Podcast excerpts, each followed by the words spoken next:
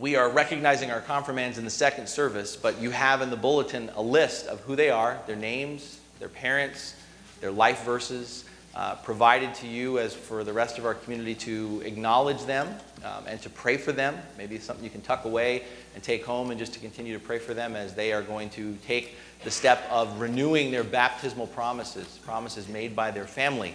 Um, they are now going to make for themselves before us as a community. And the names on the sheet of paper that you have there are students from our church community, but also students from our school. Uh, we have some students on this list who are not members of Grace. Grace is not their home church, but through our connection through the school, wanted to confirm their faith, and so are a part of this as well. And the sermon this morning is targeted at them, but by no means is it exclusively for them, because Confirmation Sunday, while it's a special occasion for students who are again professing their faith publicly, renewing their baptismal vows, it's an opportunity for us as a church to remember our own confirmation as we experienced it if we grew up in the Lutheran Church or perhaps another denomination where that was a rite of passage. And if we've never experienced confirmation, it's a chance for us to engage that today, to confirm our faith in Christ. And the reading that I chose for the students and that I chose for us is from, again, 1 Peter chapter 2. And it's a New Testament letter, as you know, the first one that we have of record that's from the disciple Jesus called Peter. And the truth is, the first and second letters that we have from Peter are really less like letters and more like sermons. They're more like a collection of teachings. He, he wrote these words, both of these letters, he wrote these words to Christians who were risking their lives for believing in Jesus, who, in declaring that Jesus was Lord and not Caesar, they were facing daily persecution and eventual death. It's important to remember as we hear part of one of Peter's letters that he was writing to the first Christians, the pioneers of what it means to follow Christ and to be the church. They were a community way back then with little power or influence. They were, in the eyes of Roman society, a ragtag bunch of misfits. People from different classes, different walks of life who didn't belong together, who, in choosing to be together, threatened the status quo. Peter wrote words like the ones we're about to read to strengthen and encourage those who were seeking to live out what they believed about Jesus and his kingdom in a world that was often antagonistic to them and increasingly hostile to the God they worshiped. Times haven't changed much. Hear the words from 1 Peter chapter 2, starting with verse 4. As you come to him, the living stone rejected by men, but chosen by God and precious to him, you also, like living stones, are being built into a spiritual house to be a holy priesthood, offering spiritual sacrifices acceptable to God through Jesus Christ. For in Scripture it says, See, I lay a stone in Zion, a chosen and precious cornerstone, and the one who trusts in him will never be put to shame. Now, to you who believe, this stone is precious, but to those who do not believe, the stone the builders rejected has become the capstone, the cornerstone, and a stone that causes men to stumble, a rock that makes them fall. They stumble because they disobey the message, which is also what they were destined for. But you are a chosen people, a royal priesthood, a holy nation, a people belonging to God, that you may declare the praises of him who called you out of darkness into his wonderful light. Once you were not a people, but now you are the people of God. Once you had not received mercy, but now you have received mercy. Beloved, this is the word of the Lord. Thanks be to God. What Peter offers us here through these images is a concise summary of what it means to be a Christian.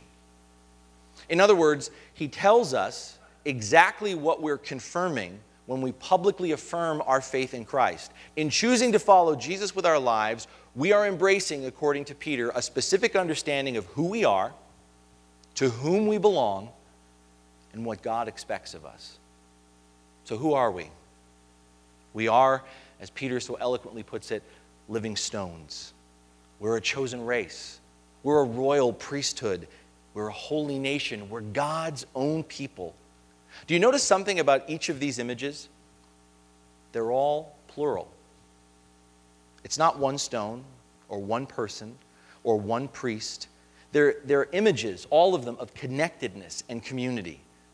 It's surprising we seem to keep coming back to this theme when we celebrated Pentecost, when we celebrated Trinity Sunday. Here we are again celebrating Confirmation Sunday, and we're back to this theme that the first thing that we need to confirm about our faith is that it is not individual. It is not what I believe as much as it is what we believe. Ours is a shared faith that is centuries old and goes generations back. We may, as we often like to say in the Protestant church and especially in the Lutheran church, we may be saved by faith alone, but we do not live out this faith on our own. This is important again for us to hear, and I know it's been a theme that you've heard the last two weeks, and it's the scripture keeps bringing it out for us. But again, it's, it's timely for us because we live in a world, as we've talked about, where we celebrate this, what, one of the things we lift up culturally, we celebrate the idea of the rugged individual hero. Many of us grew up with the Lone Ranger. Many of us grew up with different heroes that were individual rugged heroes, the man with no name who takes law and justice into his own hands. We idolize, many of us, tough men and women who seem to handle any situation on their own. They're always self sufficient deep down, secretly, for those of us who lift such people up, we say, I want to be just like them. But that's not how God made us. The Christian faith is about our relationship with God through Jesus Christ, but it is also about our relationship with each other. You can't separate the two. Our faith is a uniquely personal matter. Many people often say that when I ask, when I want to have conversations about what do you believe? And they will say, well, it's a uniquely personal matter. It's personal for me. And I, I get that. Our faith is uniquely personal, but it's never private. We confess our faith together. Our faith is the faith, the faith of the church, because God created us to be in deep, intimate, and loving relationship with Him. But He created us to be in this kind of relationship with Him by creating us to be in a caring, sharing, and loving relationship with one another. This is why, when Jesus was pressed as to what was the greatest commandment, his answer, have you ever noticed when Jesus was asked, What's the greatest commandment? Jesus gives an answer that seems like he's given a twofer, doesn't he? What's the greatest commandment? And Jesus says, Love the Lord your God with all your heart, mind, soul, and strength. That's one verse. But then Jesus goes and adds another. He's like sneaking a second answer in there and love your neighbor as yourself. If you go scripturally, I mean, if someone, if someone had it memorized because they weren't, they weren't carrying it around necessarily, then they would go, um, um, You just quoted Deuteronomy and you tagged on a little Levitic, Leviticus there at the end. So which is it? Jesus doesn't think he's giving us a twofer. Jesus believes he's giving us a single answer. What Jesus does is he takes two separate scripture verses and he fuses them into one new commandment. Love God, love your neighbor. The entire law can be summarized by this. We, beloved, are made to rely on each other, to trust each other, to support one another. We're made to lean on one another, to bless and be blessed by one another. God calls us together as the body of Christ, as ordinary differently able, diversely gifted, not without our faults, men, women, children, and youth to share with others what God has done for us and for the world in Jesus Christ. Now, as we hear Peter use words and images like spiritual house and spiritual sacrifices, we may start to realize as we look around that we're not here alone, that he's talking about exactly what we're doing right now. We've come to this place to worship. Friends and family have maybe greeted us this morning. We've taken our place in a comfy pew. Maybe we've even grabbed a donut and coffee already. But being the church, gathered as God's people for worship, is about more than spending time with friends. It's about more than grabbing a donut, having some coffee, or sitting in a pew. We are to be a part, Peter says, of God's house. And the house of God that he points us to, this image, is more than walls and a roof. God's house, that is where God chooses to live, is in the hearts of people everywhere. This is what we have celebrated Pentecost. It's a spiritual house made of spiritual people, and that means you and me. We are the building blocks God uses, or as Peter describes us, we are the living stones being built into a spiritual house. I don't think it's coincidence. I think it's irony, subtlety, so many other things. I don't think it's coincidence that Peter is the one to refer to us as living stones. Because remember when Jesus first met Simon, he changed his name. He changed his name to Peter, and that name meant the rock. Jesus saw something in Peter, something in Peter that Peter had yet to discover about himself. And as we read about Peter in the Gospels, we can see how appropriate Jesus' naming of Peter was. He was a rock. Sometimes he was truly as dense as a rock. Sometimes he was a stumbling stone. And other times, he was the sure foundation for the new community Jesus was building. We can easily see Peter, much more mature in his faith, further on in his journey of faith with Christ, in writing to encourage the earliest of Christians, that he had a double meaning. He intended for them to understand a little bit of a personal touch when he wrote to them and said, You are living stones. It's a wonderful picture of who we are. God looked at each of us, each one of us, God looked at each of us, a stone, a diamond in the rough on the ground and he took us into his hands. From the very beginning, he had a place in mind for us. From the very beginning, you and I were intended to be part of his house. But our story is we got lost along the way.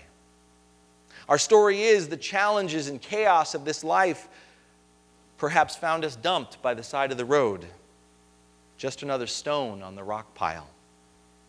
But this God carried us back. This God prepared the place where we would fit and included us in the house where He lives. Who are we?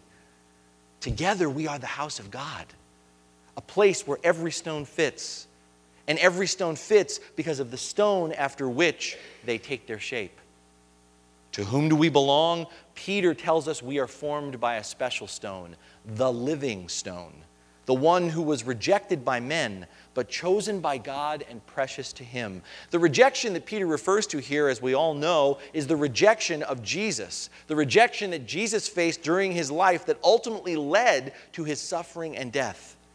Not everyone saw how precious the stone of Christ was. Instead of being treasured in the hearts of the people, the inestimable value of Jesus' life was missed by most, and he was tossed aside like a pebble he was put on a cross to die. But the stone that the builders rejected, as the prophets foretold, the stone that the builders rejected, as Peter declares, became the cornerstone. It became, he became the cornerstone when the tomb was found empty. Ironically, when the lesser stone that was protecting death was rolled away by the bedrock of resurrection. To whom do we belong, beloved? We belong to the first living stone, the cornerstone that is Jesus Christ. That, in a word, in a sentence, is the message of Easter Sunday. But Peter is reminding the first Christians of this reality, and he's reminding us because unfortunately, the reality of Easter is celebrated, acknowledged by many, but lived out by very few. Lots of people say that Jesus is the cornerstone of their lives. But when push comes to shove, Jesus doesn't fit the houses that we want to build. To, to them, as we want to build our lives our way, his shape is all wrong. It's not worth copying. It's not the way that we want to follow. And as I'm going to say to our confirmands, but it's not just for them, it's for us every day of our lives. If we forget, if we've missed it, it doesn't take long that we find out we're confronted with a world that has other shapes in mind. Other shapes in mind for how we live our life and build our houses. People around us test us all the time to think differently about what we've learned from God's Word. We are exposed every day more and more by other materials and other designs for constructing our lives. And we are so often more often than I dare even count, tempted to build on another foundation. It can be so easy. It can be so easy. So easy to stop coming to church. In a moment of, of frankness, of bluntness, The pews around us, some of them are empty, and some of them have gone to other churches, but some have left, and you know who they are. And if the argument is that they're not here because they no longer feel comfortable at grace, then where are they? Many of the people that I encounter who no longer are here aren't going anywhere. It's too easy to stop coming and being a part of the church. It's so easy to just go through the motions during communion. One of the greatest hazards of doing this every week is that we can just walk up and not even think about what we are doing, what we are receiving. We can get so fixated on other things that we miss what we are celebrating. And that's why it is somewhat of a, of a, a risk for us to celebrate the sacrament every week. It can be so easy to have a Bible, more than one, more than two, more than three, to have a Bible but never read it. It can be so easy to pray a prayer every now and then, but never really listen for God's voice. It can be so easy for different styles and cheaper building costs to tempt us to question the truth of Jesus and his way. And it can be all too easy to have history repeat itself, which is what Peter is alluding to here, where we reject the living stone. But Jesus warned us. Jesus warned us, didn't he, to be careful about how and upon what we build all of our castles built apart from Him, however majestic, however sweeping, however impressive to those around us, will not survive the storms of this life, the judgment of eternity. Apart from Jesus, when it all comes crashing down, we will find ourselves with hands full of sand. Grains of sand. Peter wants us to know that's not who we are. That's not who God made us to be. That's not the purpose that God has for you or for any of us here today. And you may not be a middle schooler who's about to confirm their faith, but I find adults who are still in the same place asking the same question that many middle schoolers are. You may be here, you may get yourself here, you may have been a part of the body of Christ for years, and yet you may still be sitting here not considering yourself to be precious or impressive. You may be sitting here just feeling like you're squeaking by, that you're, you may feel insignificant. You may just think you're another stone among many, and you're just ready to blend in with the rock pile. You may not feel as though anyone would pick you up from the ground, much less use you for a special purpose. It's a repeated theme for me as I preach from the Word of God because it screams from the Word of God to me that none of us None of you, no one here is just another stone on the rock pile. If you know, if we know to whom we belong, we don't need to ponder our reason for existence. We don't need to squeak by or just kind of fit in. We don't need to fear our insignificance or question our purpose because if we understand that we are significant in God's eyes, we understand that we have a purpose in this life. We have meaning because of our connection to Christ. He is the cornerstone that supports us and keeps us standing. For those of us who are familiar with construction, we know that the cornerstone is more than just a fancy stone that has a date or a special phrase on it. The cornerstone is the most important stone of the whole building. Its lines have to be perfect. Otherwise, the whole building is off kilter, imbalanced, not grounded properly, not stable or secure. You see, every other stone used in the building gets its lines and its shape from the cornerstone. If the cornerstone is perfect, then the whole house will be perfect too. Jesus is that perfect cornerstone. He lived, as we profess, a perfect life, a life we cannot live on our own. No one is perfect, but Jesus is perfect. The perfection of his life was completed through the willing sacrifice of his life in love for us on the cross.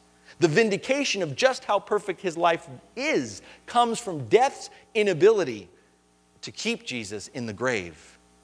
His life is perfect, his life is eternal.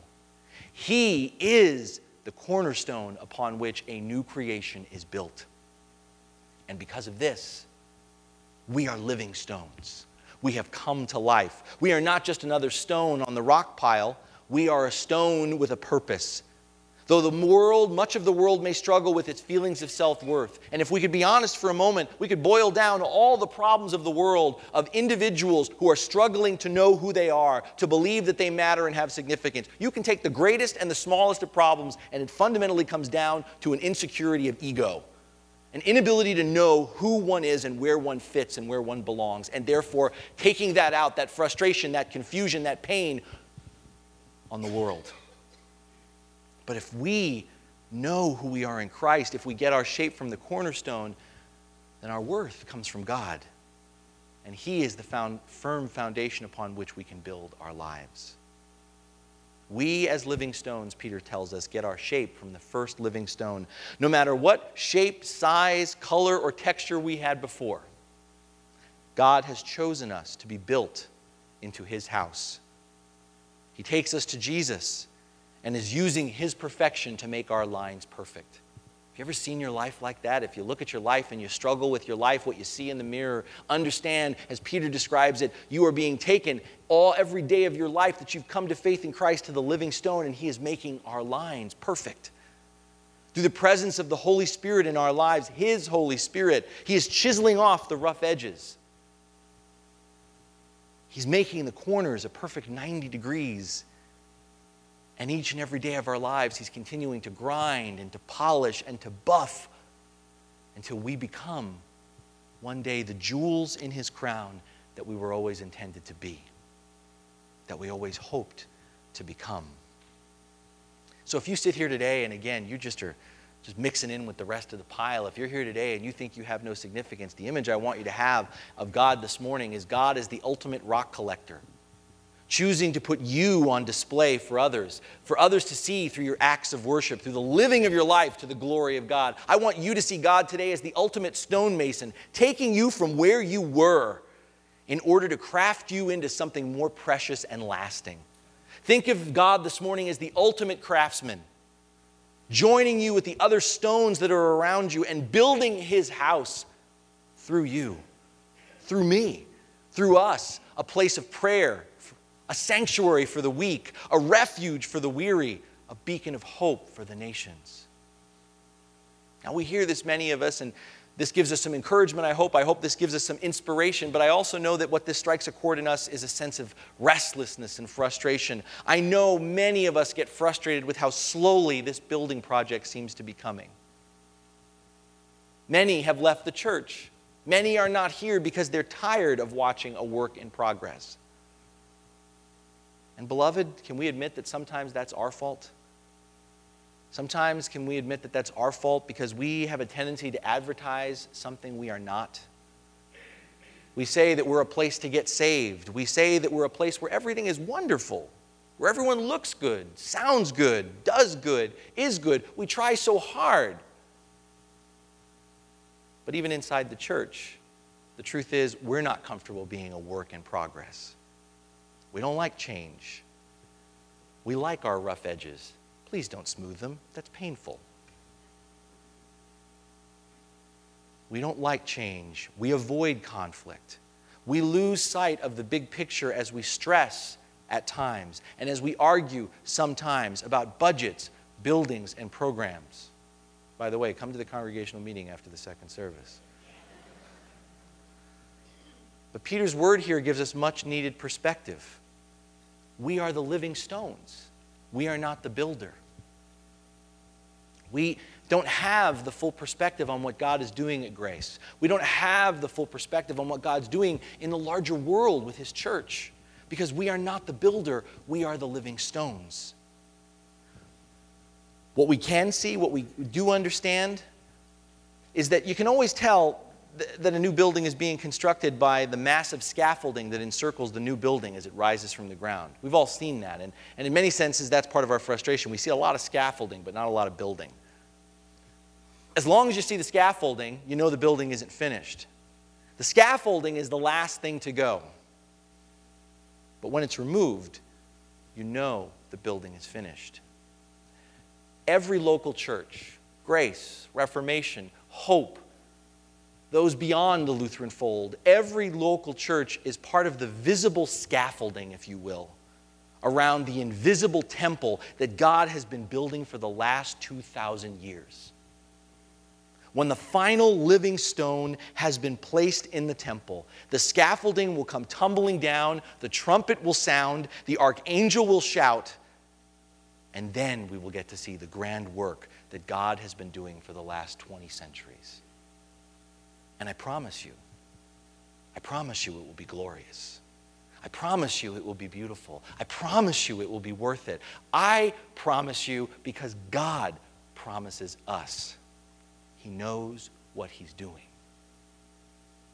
And until then, we are just called, as Peter is calling us, to be a part of what he is doing, of what God is building in this world right here and right now. Ever since our baptism, ever since your baptism, you have been a valuable piece to this house that we call the church.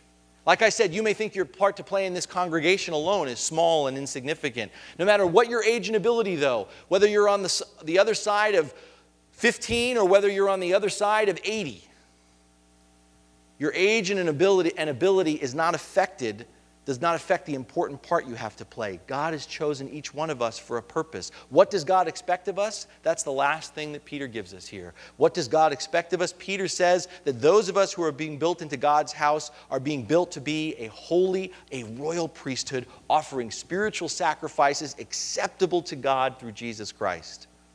The Latin word for priest is pontifex. And that word pontifex for priest means bridge builder. In a world as divided as ours, it's a particularly needed role that we serve, that we function in as the church.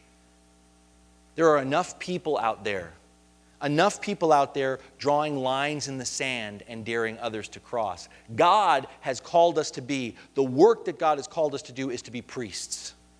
Not drawing lines of separation, but drawing circles that include and draw others into God's building project. Beloved, we need to hear this because as the church, too often, instead of being living stones being built into the house of God, we have chosen to throw stones at those who don't see the world as we do. And yet, Peter says we are called to be priests living stones that build a bridge for the lost, the least, and the forgotten to cross over. We are the bearers of the light of Christ to a world in which all the power has gone out.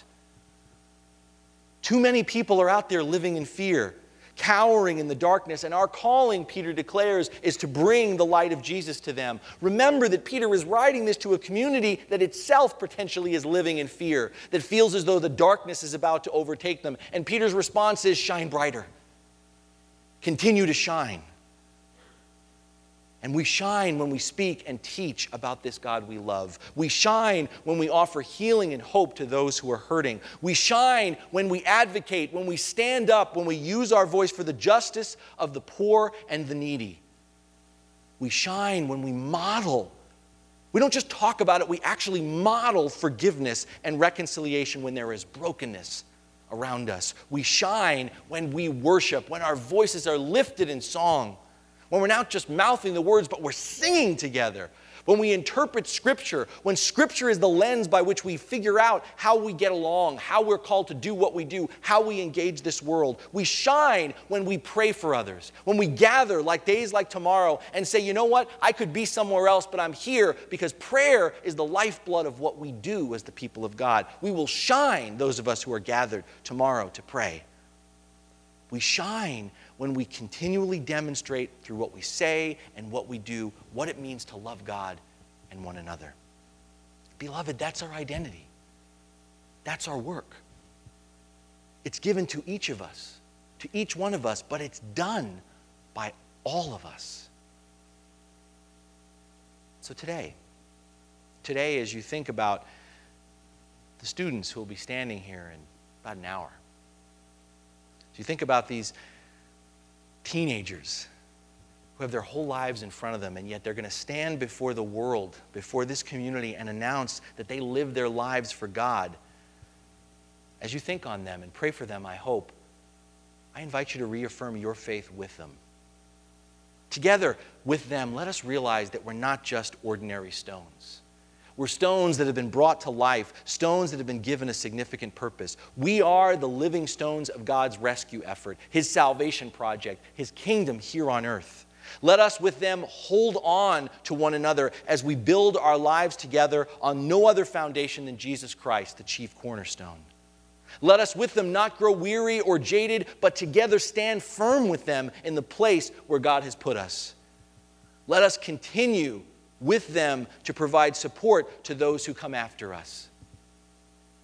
Let us trust with them that one by one, as one stone after another comes to life, the house of the Lord is taking shape. The kingdom of God is being built. And let us with them, out of such trust, walk with them by faith. Let us with them be priests, sharing the hope of Jesus with those around us, showering the community that surrounds us with grace, and radiating the love of Christ toward all whom we meet out in the world. Let us with them this day never forget or forsake who we are, to whom we belong, and what God expects of us.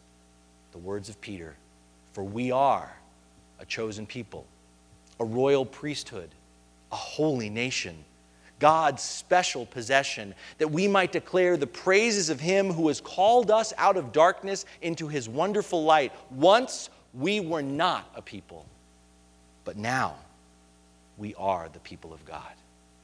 Amen? Amen.